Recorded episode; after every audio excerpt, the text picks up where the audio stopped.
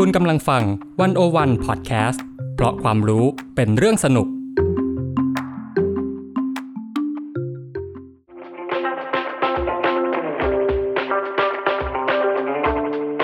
อาเซียนบอกมีไกด์ออกจากอาเซียนมุมเดิมๆ เข้าถึงอาเซียนมุมใหม่ๆ สนุกลึกและลับ แบบที่ไกด์สำนักไหนก็ไม่เคยพาไป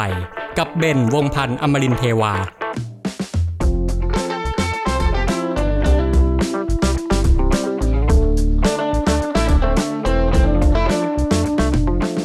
วันนี้ผมจะพาเดินทางไปที่ประเทศมาเลเซียนะครับ ไปดูบรรยากาศการเมืองก่อนการเลือกตั้งที่จะมีขึ้นในวันที่ 19 พฤศจิกายนนี้ ที่คนรุ่นใหม่กำลังจะก้าวขึ้นมาเป็นตัวแปรสำคัญทางการเมืองคำศัพท์ที่ต้องรู้ก่อนออกเดินทางในวันนี้ PRU ย่อมาจากพิริฮันรายาอุมุม หมายถึงการเลือกตั้งทั่วไปในภาษามาลายู สวัสดีครับ วันนี้เรากลับมาเดินทางทั่วอาเซียนกันต่อในอาเซียนบอมีไกด์นะครับ วันเสาร์ที่จะถึงนี้อีก 2-3 วันข้างหน้าแล้วเนี่ยที่มาเลเซีย ประเทศเพื่อนบ้านเรานี่เองนะครับกำลังจะมีอีเวนต์ทางการเมืองใหญ่เกิดขึ้น นั่นก็คือการเลือกตั้งทั่วไป ซึ่งถือว่าเป็นครั้งที่ 15 ในประวัติศาสตร์นะครับ เพราะฉะนั้นถ้าเกิดว่าตามข่าวมาเลเซียช่วงนี้ก็อาจจะเห็นคำนี้บ่อยๆนะฮะคำว่า GE 15หรือว่า PRU 15 GE ก็คือย่อมาจาก General Election นะครับ อันนี้ก็เป็นภาษาอังกฤษ ถ้าเห็น GE 15ก็แปลว่าการเลือกตั้งทั่วไปครั้งที่ 15 หรือบางคนอาจจะย่อมาจากภาษามลายูนะครับ PRU 15เนี่ยก็ย่อมาจากพิริฮันรายาอุมุม ครั้งที่ 15 การเลือกตั้งครั้งนี้เกิดขึ้นหลังจากที่มีการประกาศยุบสภาเมื่อเดือนที่แล้วนี้เองนะครับ คือตามกำหนดเนี่ยจะต้องมีการเลือกตั้งในปี 2023 ซึ่งจะครบวาระ 5 ปีพอดี แต่ว่าก็มีการยุบสภาก่อนก็เลยทำให้ต้องมาจัดการเลือกตั้งกันก่อนนะครับ โดยครั้งนี้จะเป็นการเลือกตั้งสมาชิกสภาทั้งสิ้น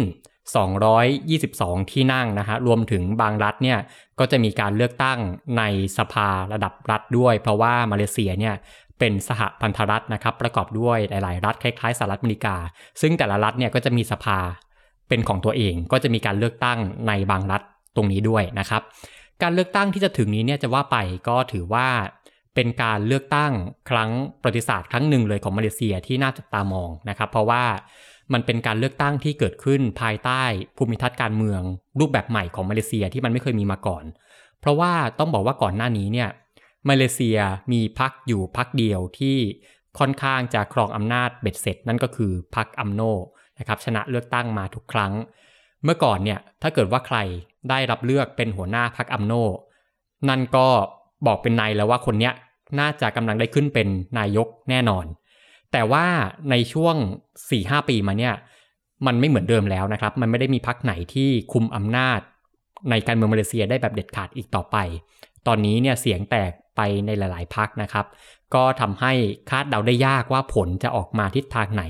จะเป็นพักไหนที่จะขึ้นมากลุ่มอำนาจ และอีกอย่างหนึ่งที่ทำให้การเลือกตั้งครั้งนี้เนี่ยถือว่าเป็นครั้งประวัติศาสตร์ก็คือว่า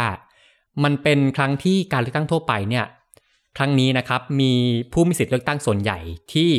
เป็นคนรุ่นใหม่ คือครั้งนี้มีคนรุ่นใหม่ที่เป็นสัดส่วนถึง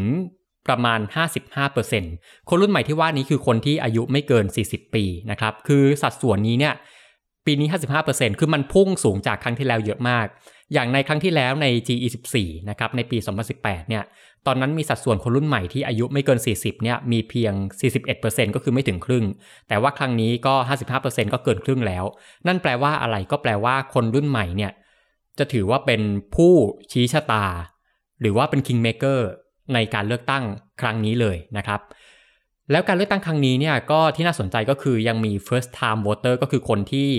ลงคะแนนเสียงเป็นครั้งแรก ที่สูงมากนะครับถึงประมาณ 1 ใน 4 ของผู้มีสิทธิ์เลือกตั้งทั้งหมดคือประมาณ 27-28%เลยทีเดียว ซึ่งโดยทั่วไปเนี่ยการที่การเลือกตั้งครั้งไหนที่มันมี first time voter แล้วก็มีสัดส่วนของคนรุ่นใหม่ที่มันสูงขนาดนี้เนี่ยมันก็ย่อมเป็นที่น่าตื่นเต้น และก็เป็นที่น่าจับตามองนะครับเพราะว่ามันเดายากว่าคนกลุ่มนี้เขาคิดยังไง หลายคนไม่เคยโหวตมาก่อนเนี่ยเราไม่สามารถไปคาดเดาได้แบบแน่นอนเลยว่าเขาคิดยังไงเขาโหวตให้ใครกันแน่ อีกอย่างหนึ่งก็คือว่าคนรุ่นใหม่เนี่ยก็มักจะมีความคิดความอ่านที่อาจจะแตกต่างจากคนรุ่นก่อนๆนะครับ เพราะฉะนั้นเนี่ยคนกลุ่มนี้ก็ถือว่าเป็นตัวแปรสำคัญที่อาจจะเปลี่ยนการเมืองเลยก็ว่าได้นะครับของมาเลเซีย ก็น่าสนใจนะครับว่าคนรุ่นใหม่มาเลเซียที่กำลังเป็นเสียงส่วนใหญ่ในการเลือกตั้งเนี่ยเขากำลังคิดอะไร และเสียงของพวกเขา มันกำลังจะพาการเมืองมาเลเซียไปทางไหน วันนี้อาเซียนบอมีไกด์ก็จะมาเล่าเรื่องนี้ครับ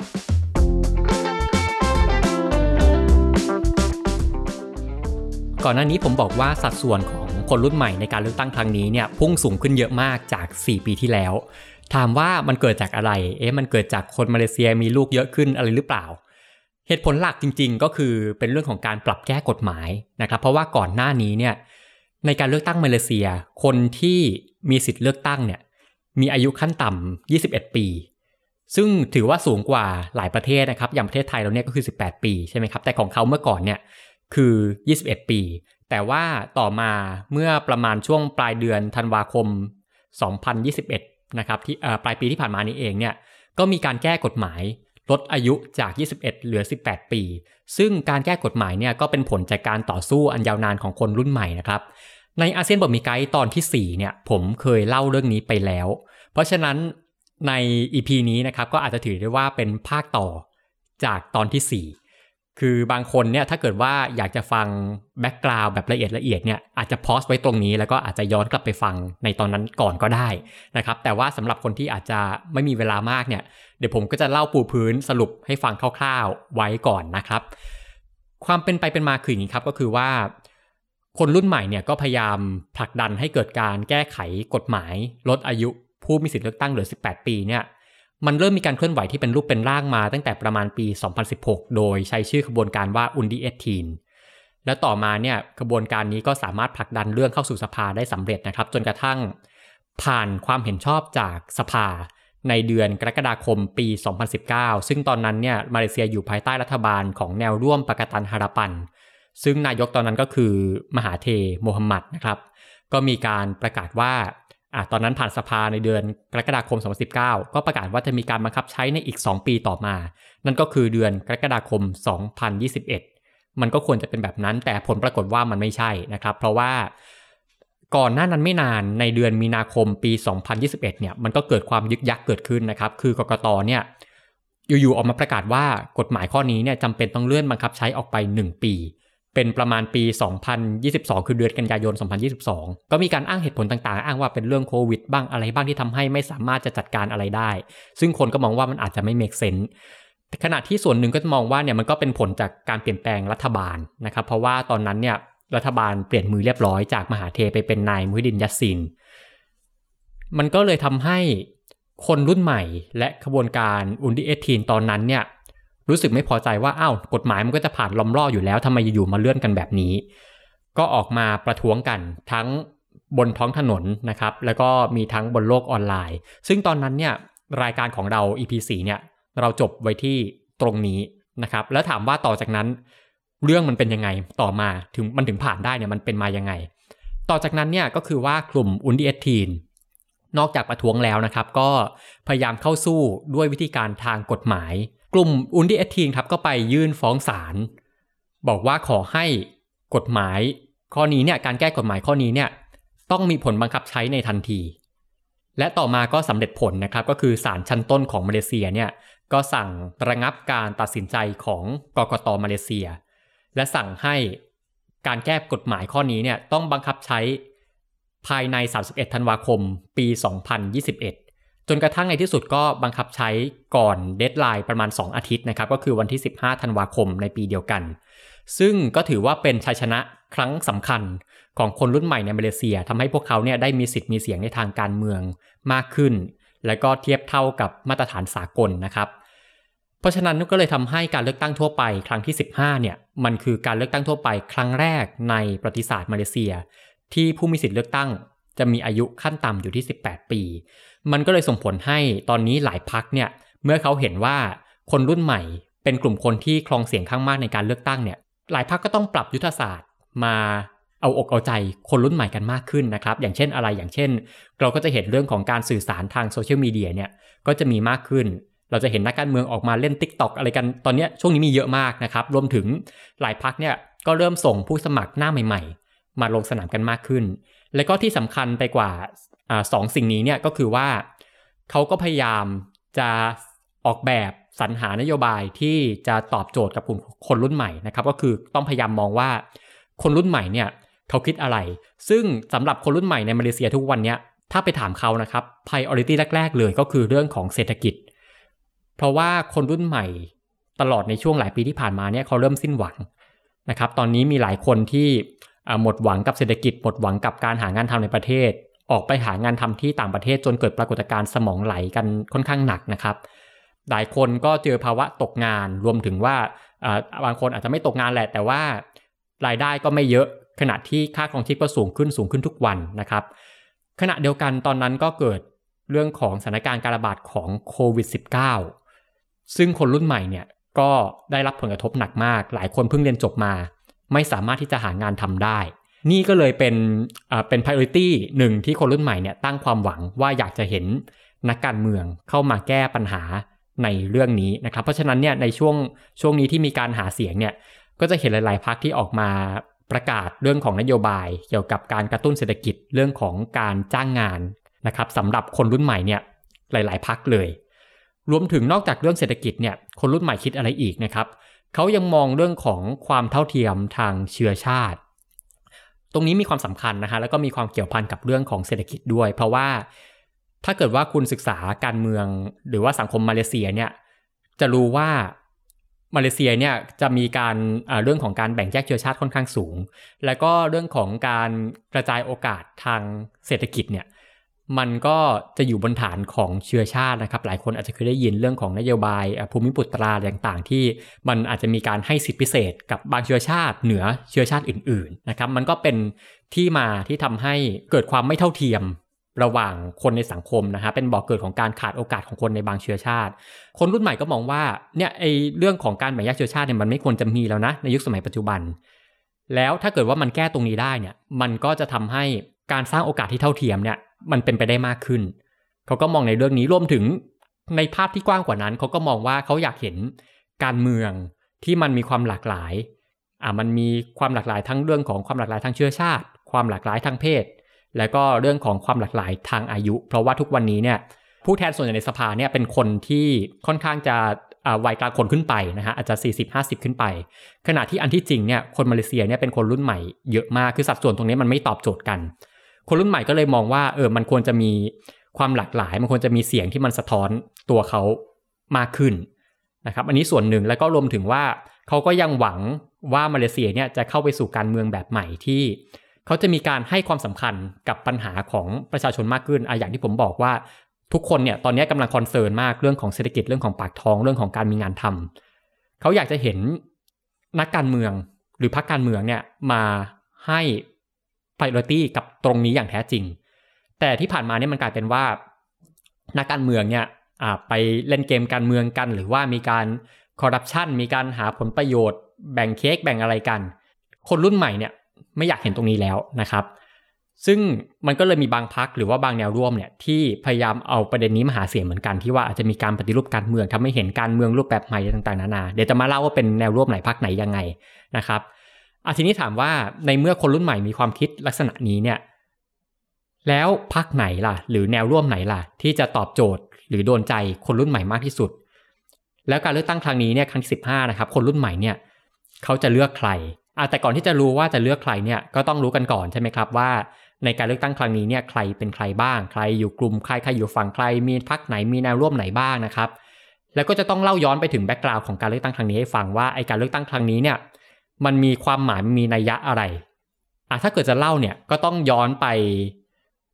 ไกลถึงประมาณปี 2018 ก็คือเป็นช่วงที่มีการเลือกตั้ง G24 นะครับการเลือกตั้งครั้งที่ 14 ขอเล่าเริ่มจากตรงนั้นนะครับการเลือกตั้ง G24 เนี่ยหลายคนอาจจะเคยได้ยินนะครับว่าเขาให้สมญานามว่าเป็น Mother of all election คือเป็นการเลือกตั้งที่เป็นเป็นแม่ของการเลือกตั้งทั้งปวงเลยนะครับ คือการเลือกตั้งตอนนั้นเนี่ยสนุกมากนะฮะคือเป็นการเลือกตั้งที่ผลของมันเนี่ยทำให้มาเลเซียพลิกโฉมไปอย่างถาวรเลย อย่างที่ผมบอกเนาะก่อนหน้านี้เนี่ยมันมีแนวร่วมอ่ามันมีพักที่ครองอำนาจเบ็ดเสร็จมายาวนานก็คือพักอัมโน ซึ่งเป็นพักที่เป็นแกนนำของแนวร่วม พันธมิตรบริษัทนัสซิอนันนะครับแนวร่วมนี้เนี่ยครองอำนาจมายาวนานเป็น 60-70 ปี แต่การเลือกตั้งครั้งที่14เนี่ยเป็นครั้งแรกที่แนวร่วมนี้แพ้การเลือกตั้งนะครับ แล้วก็เป็นครั้งแรกที่ ไม่ได้เป็นผู้จัดตั้งรัฐบาล เป็นครั้งแรกนับตั้งแต่ที่เป็นเอกราช โดยแนวร่วมที่สามารถเอาชนะเลือกตั้งในตอนนั้น และสามารถรวมเสียงจัดตั้งรัฐบาลได้ในตอนนั้นเนี่ยก็คือแนวร่วมกลุ่มปากตันฮาราปันนะครับซึ่งแปลเป็นไทยว่าพันธมิตรแห่งความหวัง ในตอนนั้นเนี่ยปากตันฮาราปันนำโดย 2 แกนนำที่มาจับมือกัน คนแรกก็คือไม่ใช่อื่นไกลนะครับ อดีตนายก มหาเทโมฮัมหมัด ตอนนั้นเป็น เป็นแกนนำของฝั่งพรรคเบอร์ซาตู เขามาจับมือกับนายอันวาอิบราฮิมนะครับ ตอนนั้นเป็นหัวหน้าพรรค PKR จริงๆสองคนนี้ก็มีคดีมีความกินแหนงแคลงใจกันมาก่อนนะครับ มีความเล่าลึกกันมาก่อนเดี๋ยวผมอาจจะไม่ได้เล่าย้อนไปไกลขนาดนั้นนะฮะเล่าคร่าวๆแบบนี้แล้วกันว่าสองคนนี้เนี่ยจำเป็นอะเห็นความจำเป็นแล้วว่าต้องมาจับมือกันนะ เพื่อที่ว่าจะล้มพรรคอัมโนล้มนายนาจิบบราซักนะครับ ซึ่งเป็นนายก ของพรรคอัมโนในตอนนั้นแล้วก็เป็นนายกของมาเลเซียในตอนนั้น เพราะว่าตอนนั้นเนี่ยมีคดีอื้อฉาวมากในมาเลเซียนั่นก็คือคดีของ 1MDB ซึ่งสืบสาวไปสืบสาวมาเนี่ยก็พบว่านาจิบบราซักที่เป็นนายกตอนนั้นเนี่ยมีความเกี่ยวข้องนะครับ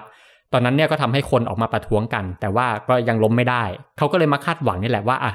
ในเมื่อเราประท้วงแล้วล้มไม่สำเร็จเนี่ยเราก็จะมาจับปากกาล้มเขาแล้วกันนะฮะแล้วมันก็เลยทำให้ทางฝั่งการเมืองเนี่ยมหาเทกับอันวาก็มองว่าอะ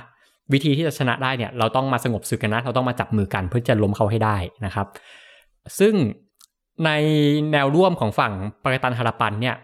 มหาเทกับอันวาสองคนนี้นะครับ ก็มีการตกลงกันว่า ถ้าเกิดว่าแนวร่วมของเราชนะเนี่ยมหาเทจะเป็นนายกก่อนในช่วง2ปีแรก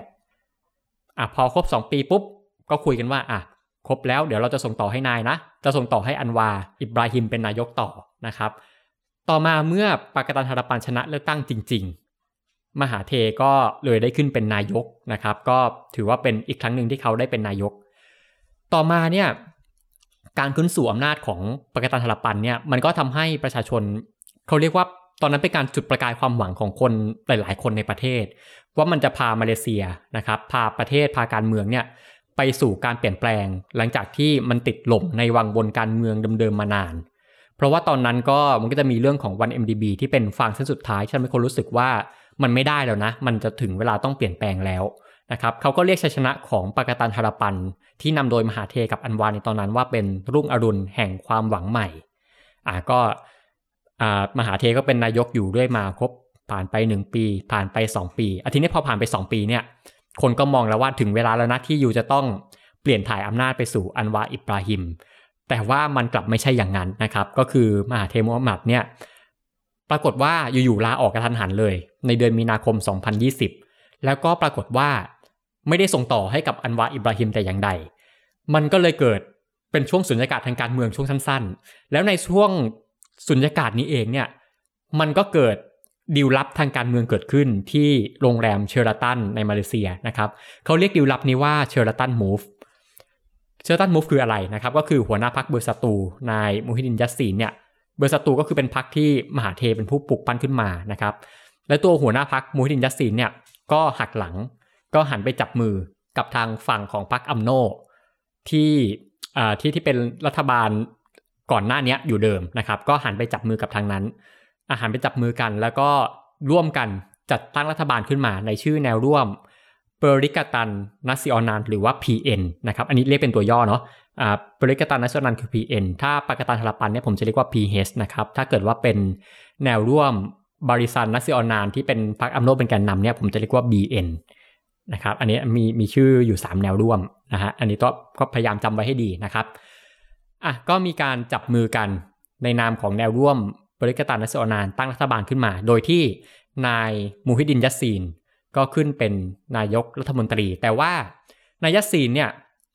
ก็อยู่ในตำแหน่งได้เพียงปีกว่าๆเท่านั้นเอง เพราะว่าตอนนั้นก็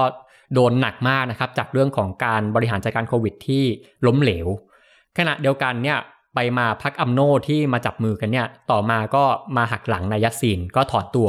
ออกจากแนวร่วมบริกตานัสเซนานหรือ PN ในที่สุดนะครับทำให้สุดท้ายเนี่ยยาซินไม่มีทางเลือกก็ต้องลาออก จนพรรคอัมโนก็ สามารถรวมเสียง แล้วก็กลับมาเป็นแกนนำรัฐบาล ได้อีกครั้งหนึ่งนะครับ โดยที่นายกรัฐมนตรีเนี่ยก็คือนายอิสมาอิลซาบริยาคอบ ซึ่งเป็นรองประธานพรรคอัมโนในตอนนั้นนะครับ แต่ว่าก็เป็นอยู่ได้แค่ปีกว่าๆเหมือนกันนะครับ เป็นอยู่ไม่นาน ก่อนที่จะต้องตัดสินใจยุบสภา แล้วก็เลือกตั้งใหม่ในที่สุดในเดือนตุลาคมที่ผ่านมา ถ้าถามว่ายุบสภาเนี่ยสาเหตุจากอะไร ถ้าส่วนหนึ่งก็คือว่ามันเป็นเพราะ สภามาเลเซียในช่วงเวลานั้นเนี่ยมันเป็นเป็นสภาที่ค่อนข้างจะไร้เสถียรภาพมากก็คือ เสียงของรัฐบาลกับเสียงของฝั่งฝ่ายค้านเนี่ยมันค่อนข้างใกล้กันมาก โดยที่ไม่มีฝั่งไหนที่สามารถครองเสียงเด็ดขาดได้เลย คือห่างกันแค่ไม่กี่ที่นั่งนะครับ มันก็เกิดความวุ่นวายทางการเมืองเกิด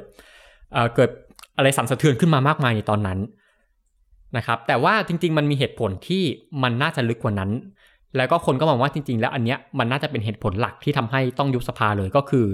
มันเป็นความเกี่ยวพันกับเรื่องของคดีทุจริตต่างๆ ที่คนของพรรคอัมโนเนี่ยกำลังเผชิญ โดยเฉพาะอย่างยิ่งเรื่องของ 1MDB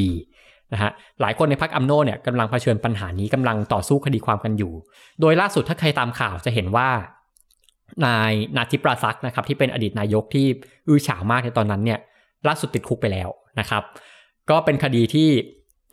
เป็นคดีทุจริตที่มีความเกี่ยวพันส่วนหนึ่งกับวัน MDB เนี่ยแหละนะฮะอะถามว่าเอาแล้วมันเกี่ยวอะไรกับการยุบสภา คือพรรคอัมโนเนี่ยพยายามกดดันให้นายซาบรีนะครับที่เป็นนายกตอนนั้นเนี่ยกดดันให้ยุบสภา เพราะว่าถ้าเกิดว่ารีบเลือกตั้งใหม่ แล้วพรรคอัมโนเนี่ยสามารถเอาชนะเลือกตั้งแล้วได้เป็นนายกเนี่ยคือคนเป็นนายกมาเลเซียเขาจะมีอำนาจนะครับในการปลดและก็แต่งตั้ง อัยการสูงสุด หรือรวมถึงบรรดาผู้พิพากษาสูงสุด เขามีอำนาจในตรงนี้ เพราะฉะนั้นเนี่ยเขาอาจจะมีการถอดถอนคนปัจจุบันออกมา แล้วก็รวมถึงจะแต่งตั้งคนที่เป็นพวกตัวเองเข้าไป ซึ่งมันจะเป็นประโยชน์ต่อคดีตัวเอง เพราะว่าที่ผ่านมาเนี่ยเขาสู้มาจนหมดหนทางแล้ว อันเนี้ยจะเป็นทางเดียว ที่จะทำให้พวกเขาเนี่ยหลุดรอดพ้นจากคดีได้นะครับแต่หลายคนก็จะถามว่าอ้าวแต่นายกคนเนี้ยอิสมาอิลซาบรีเนี่ยก็เป็นพรรคอัมโนอยู่แล้วไม่ใช่หรอนะครับ คือต้องบอกนี้ว่ามันก็มีความซับซ้อนอยู่อีกในการเมืองมาเลเซียในการเมืองของพรรคอัมโน เพราะว่าอิสมาอิลซาบรีเนี่ยจะว่าไปก็คืออยู่คนละปีกกับขั้วของทางนาจิบราซัก และก็ขั้วของทางอ่าทางหัวหน้าพรรคนะฮะคือหัวหน้าพรรคก็คือนายอามัดซาฮิดฮามิดี อยู่ฝั่งเดียวกับนาจิบซึ่งอยู่คนละฝั่งกับนายสมิซาบีซึ่งเป็นนายกอยู่คนละปีกกัน ก็จะมีชื่อเรียกนะครับ คือในฝั่งของนายนายซาบรีเนี่ยที่เป็นนายกเนี่ยเขาก็จะมีมีกลุ่มของเขาที่เขา ถูกขนานนามว่าเป็น cabinet cluster ก็คือกลุ่มพวกบรรดารัฐมนตรีต่างๆ ที่มีตำแหน่งสูงต่างๆ อันนี้คือปีกหนึ่งในพรรคอัมโนขณะที่ปีกของนายนาจิบกับปีกของนายซาฮิดฮามิดีเนี่ยเขาก็จะมีชื่อเรียกว่า court cluster ก็คือเป็นกลุ่มนักการเมืองที่กำลังติดคดีความขึ้นโรงขึ้นศาลกันอยู่ มี court cluster กับ cabinet cluster ที่เป็นคนละขั้วกัน แต่อย่างไรก็ตามเนี่ยโอเคซาบรีเป็นนายกก็จริงแหละ แต่ว่าถ้าภายในพรรคอัมโนเนี่ยปีกของ court cluster ซึ่งมีซาฮิดฮามิดีเป็นหัวหน้าพรรคเนี่ยมีอำนาจสูงกว่านะครับพอมีอำนาจสูงกว่าเนี่ยเขาก็พยายามกดดันให้นายซาบรียุบสภาก็มีการขู่ต่างๆนานาว่าถ้าไม่ยุบสภาเขาจะขับไล่ซาบรีออกจากพรรคอะไรต่างๆเนี่ยสุดท้ายก็ทนแรงกดดันไม่ไหวนะครับนายซาบรีก็ต้องตัดสินใจยุบสภา โดยอาจจะมีการคาดหวังว่าฝั่งของนายฮามิดีเนี่ยอาจจะพยายามตั้งให้คนในปีกตัวเองเป็นนายก แต่ว่าล่าสุดเนี่ย ตอนนี้ก็จะมีการบอกว่าจริงๆแคนดิเดตนายกก็ยังเป็นนายอิสมาอิลซาบรีอยู่นะฮะแต่ว่าคนก็ยังไม่ปักใจเชื่อสักเท่าไหร่ว่าจะเป็นเขาจริง และอีกสิ่งหนึ่งที่มันสะท้อนว่าอัมโนเนี่ยจำเป็นต้องเร่งการเลือกตั้งเพื่อจะเป็นประโยชน์ต่อคดีความเนี่ยทำไมเขาถึงต้องมาเร่ง อีกสิ่งหนึ่งที่มันสะท้อนก็คือว่าไอการเลือกตั้งครั้งนี้เนี่ยมันจัดขึ้นในช่วงของฤดูมรสุมของมาเลเซีย คือเป็นช่วงที่คนกำลังเดือดร้อนกับพายุนะครับกับคนกำลังหนีน้ำท่วมอะไรกันเนี่ย แต่ว่ามาจัดเลือกตั้งในช่วงนี้มันก็ผิดปกติแล้วนะฮะคือถ้าเป็นถ้าเป็นคน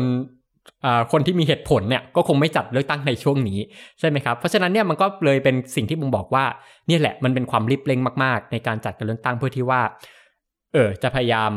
รักษาอำนาตัวเองจะพยายามเอื้อประโยชน์ต่อคดีตัวเองเนี่ยก็สะท้อนเนี่ยถึงขั้นว่าละเลยความเดือดร้อนของชาวบ้านไปเลยทีเดียวนะฮะคนก็มองว่าเนี่ยแหละ มันเป็นภาพสะท้อนอะไร มันก็สะท้อนว่าการเมืองมาเลเซีย 4 ปีที่ผ่านมาเนี่ยต่อให้คุณเลือกตั้ง เจอปรากฏการณ์รุ่งอรุณแห่งความหวังมาแล้วก็จริงเนี่ยมาเลเซียก็ยังไม่สามารถที่จะหลุดพ้นจากการเมืองแบบเดิมๆที่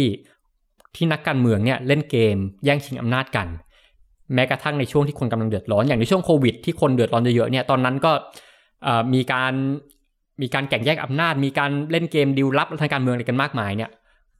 คนก็รู้สึกว่า เขาไม่ได้ต้องการการเมืองแบบนี้นะครับ โดยเฉพาะอย่างยิ่งเลยคนรุ่นใหม่เนี่ยที่มองว่าเออเขาอยากเห็นความเปลี่ยนแปลงทางการเมือง มันก็เป็นชนวนสำคัญที่ทำให้คนอยากเห็นความเปลี่ยนแปลง แล้วก็มองว่าการเลือกตั้งครั้งนี้เนี่ยเป็นโอกาสที่พวกเขาจะได้ออกมาส่งเสียง รวมถึงว่าอาจจะได้ลงโทษนักการเมืองที่ที่จิตใจไม่สุจริตนะครับ ขณะเดียวกันเนี่ยการเลือกตั้งครั้งนี้ก็จะเป็นการตัดสินชะตาของพรรคอัมโน ในคดีทุจริตด้วยนะครับซึ่งมันก็ถือว่าเป็นสตอรี่ที่มันสืบเนื่องมาจากการเลือกตั้งครั้งที่ 14 นั่นแหละที่ว่ามีเรื่องของวัน MDB ครั้งนี้ก็ยังเป็นเรื่องราวที่มันสืบเนื่องต่อกันมานะฮะก็เป็นการเลือกตั้งระหว่างว่าเราจะให้คนโกงได้ไปต่อไหมใช่ไหมครับ ซึ่งถ้าอย่างนั้นเนี่ยคนมาเลเซียและคนรุ่นใหม่เนี่ยเขาจะต้องเลือกใคร ถ้าเกิดสมมติว่าเขาไม่อยากเห็นคนโกงขึ้นมา เขาไม่อยากให้การเมืองเก่าการเมืองน้ำเน่าแบบเดิมมันยังอยู่เนี่ยเขาควรจะต้องเลือกใคร ถ้ามองอย่างหยาบๆมองอย่างคร่าวๆเนี่ย ถ้าเกิดว่าเขาอยากเปลี่ยนแปลงจริงเนี่ยเขาก็ต้องไม่ได้เลือกพักอัมโนหรือว่าไม่ได้เลือกพักในแนวร่วมบริษัทนัสออนานใช่ไหมครับ ซึ่งพักนี้เนี่ยก็ถือว่าคือเป็นตัวแทนของภาพการเมืองเก่าเลย เป็นพักที่อยู่มายาวนาน เป็นแนวร่วมที่อยู่มายาวนานนะฮะเป็นอ่าเป็นแนวร่วมที่ให้ความสำคัญกับเรื่องการแบ่งแยกทางเชื้อชาตินะครับ แล้วก็รวมถึงยังพัวพันกับคดีทุจริตอีกเยอะแยะมากมายเนี่ย ถ้าเกิดว่าต้องการการเปลี่ยนแปลงจริงเนี่ยพรรคนี้ก็น่าจะต้องไม่ใช่ตัวเลือกอะแล้วถามว่าต้องไปเลือกใคร ก็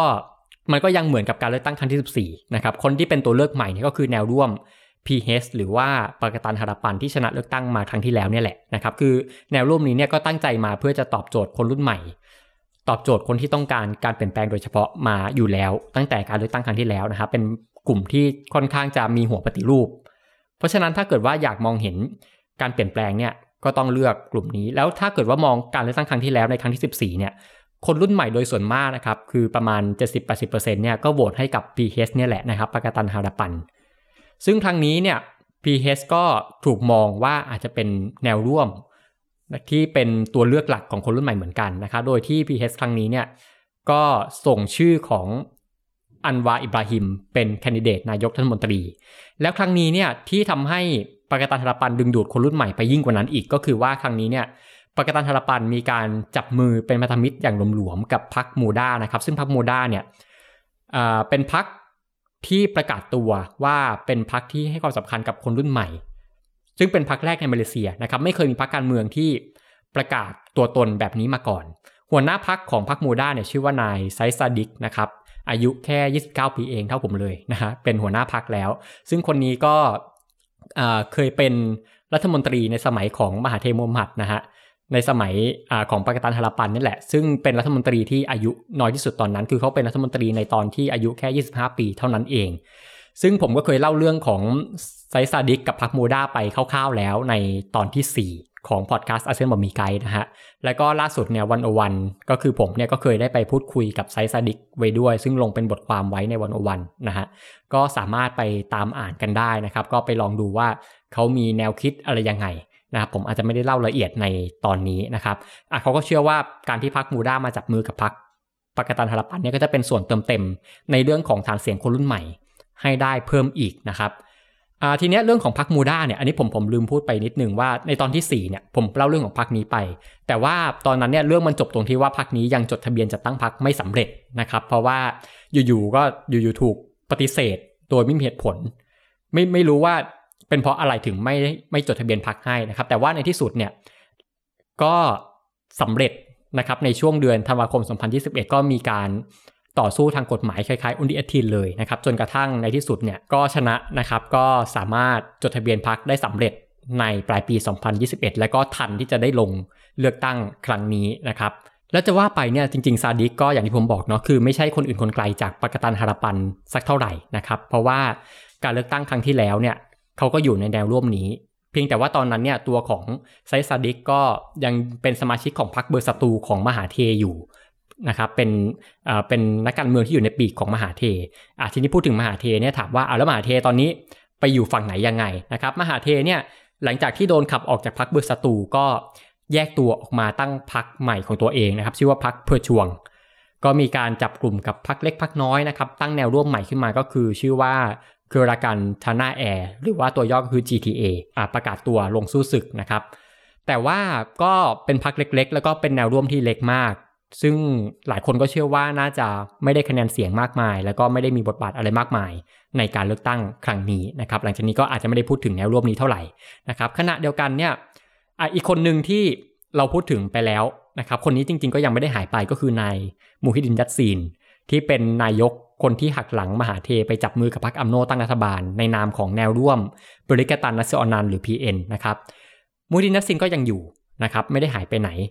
หลังจากที่หลุดเก้าอี้นายกเนี่ยแนวร่วมเปอริกาตันนาซิโอนัลก็ก็ยังคงอยู่ เพียงแต่ว่าไม่ได้มีพรรคอัมโนอยู่ด้วยแล้วนะครับ ซึ่งสำหรับแนวร่วมเปอริกาตันนาซิโอนัลเนี่ยก็ลงเลือกตั้งครั้งนี้ด้วยนะครับ ซึ่งมูฮิดดินยัสซินก็เป็นแคนดิเดตนายกในการเลือกตั้งครั้งนี้นะฮะ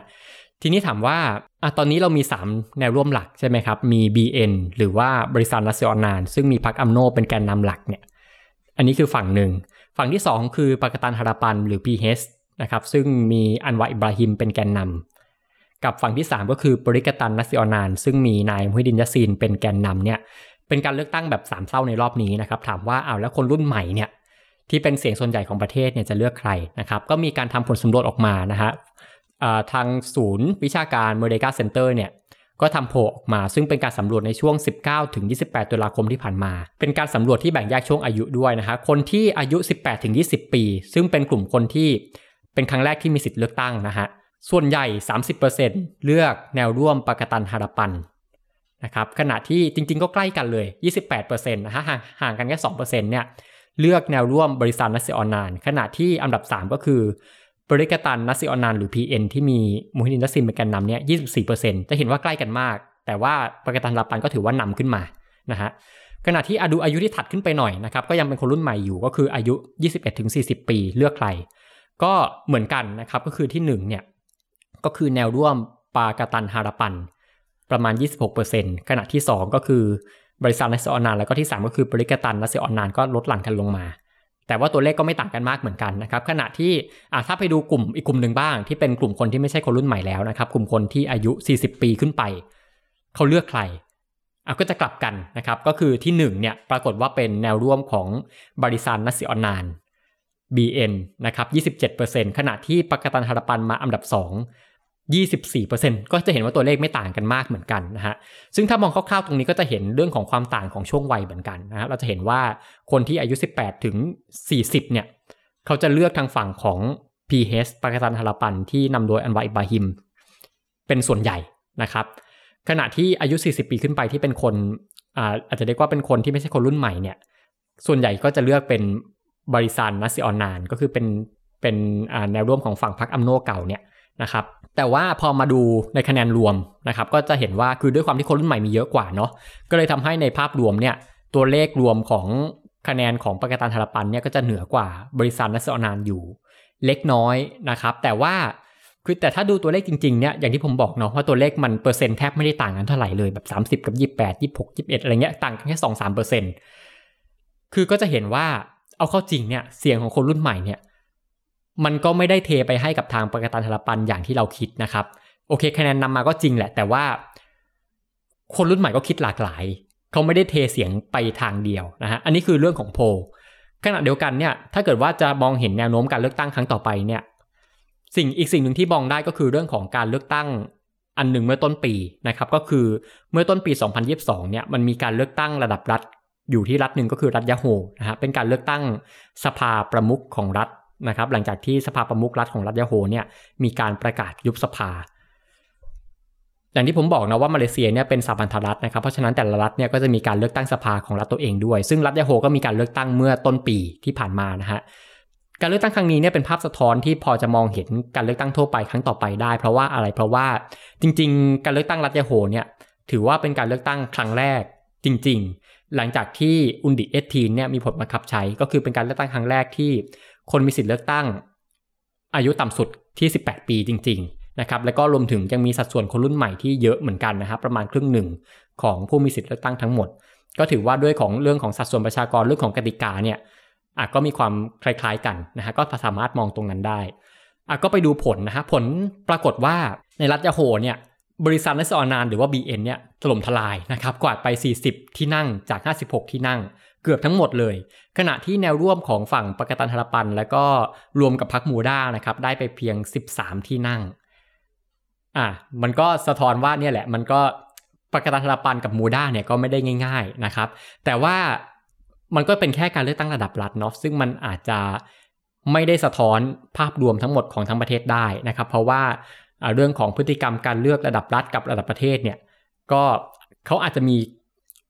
มีแนวคิดในการเลือกที่ต่างกัน เลือกตั้งท้องถิ่นกับเลือกตั้งระดับชาติเนี่ยมันอาจจะต่างกัน รวมถึงว่าคนใช้สิทธิ์ในการเลือกตั้งระดับรัฐเนี่ยก็ถือว่าน้อยกว่าระดับประเทศอยู่พอสมควรนะครับการเลือกตั้งรัฐที่โฮตอนนั้นเนี่ยมีคนใช้สิทธิ์แค่เกินครึ่งไปนิดเดียว ขณะที่การเลือกตั้งระดับประเทศทั่วไปเนี่ยก็จะมีเยอะกว่านั้นมากนะครับ โดยส่วนใหญ่ก็มาเลเซียประมาณ 70-80%ซึ่งก็อาจจะมองไม่ได้อีก แต่ว่าก็พอให้เห็นแนวโน้มคร่าวๆได้นะครับ ว่าจริงๆแล้วเนี่ย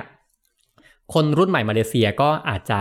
ไม่ได้คิดเหมือนกันทั้งหมด แล้วก็อาจจะไม่ใช่ทุกคนที่จะให้ความสำคัญกับการปฏิรูปทางการเมือง ถ้าดูจากทั้งผลโพลแล้วก็ดูจากทั้งผลการเลือกตั้งสภาเมื่อต้นปีของรัฐยะโฮร์นะฮะ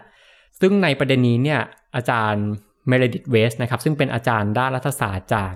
University of Albany นะครับในสหรัฐอเมริกาเนี่ยอาจารย์เป็นคนที่ติดตามการเมืองมาเลเซียมาตลอดนะฮะเขาเขียนไว้ในบทความวิชาการเมื่อต้นปี เขาเขียนไว้ว่า ถ้าคุณจะมองว่าคนรุ่นใหม่ในมาเลเซีย มีแนวคิดเสรีนิยม ไปเสียทุกคน และจะเทคะแนนให้กับประกาศนธรปันเนี่ย อาจารย์มองว่าน่าจะไม่ถูกเท่าไหร่นะครับ เพราะว่าก็ยังมีคนรุ่นใหม่อีกจำนวนไม่น้อยเนี่ย ที่เขา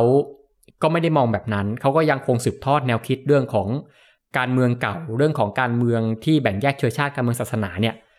หลายคนก็ยังสืบทอดแนวคิดนั้นมาอยู่ อะอันนี้ก็เป็นเหตุผลส่วนหนึ่งที่ทำให้เรามองว่า คนรุ่นใหม่เนี่ยไม่ได้คิดเหมือนกันหมดนะครับ ก็เป็นภาพหนึ่งที่สะท้อน ขณะที่บางคนก็บอกว่าเนี่ยจริง ๆ ความคิดคนรุ่นใหม่ที่เราเห็นว่าเนี่ยเขามาเรียกร้องนู่นนี่เรียกร้องการปฏิรูปเรียกร้องอย่างเห็นการเปลี่ยนแปลงเนี่ยเอาเข้าจริงนะก็คืออาจจะเป็นแค่คนรุ่นใหม่ที่อยู่ในเมือง หรือว่าคนรุ่นใหม่ที่เล่นโซเชียลขณะที่คนรุ่นใหม่ที่อยู่ตามชนบทเนี่ยเขาก็อาจจะมี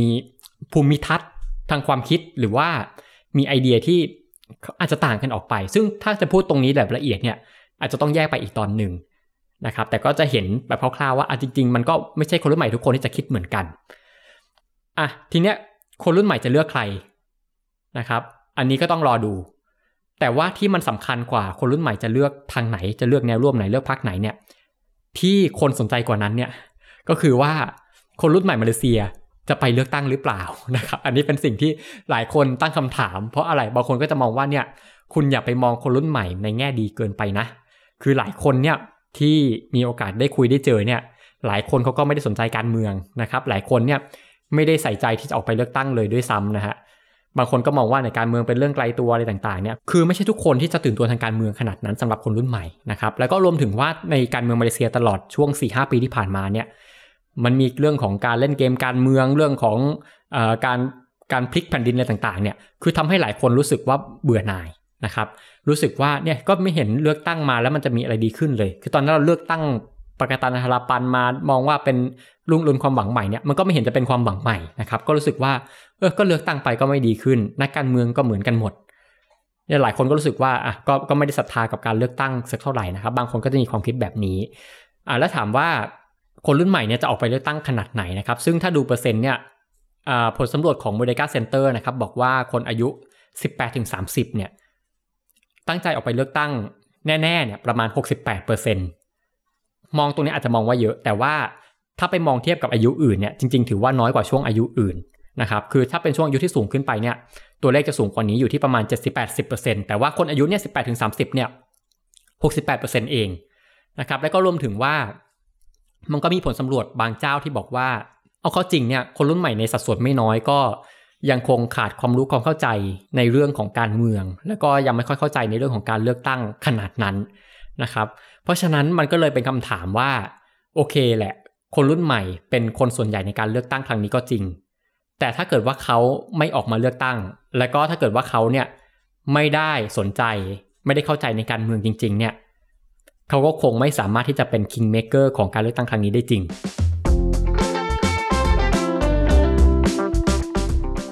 ท้ายที่สุดนะครับทุกครั้งที่ผมเวลาฟังเสวนา หรือว่าฟังรายการอะไรต่างๆ ที่เขาพูดถึงการเมืองมาเลเซียนะครับเขาจะบอกเหมือนเหมือนกันว่า การเมืองมาเลเซียเนี่ยห้ามกระพริบตา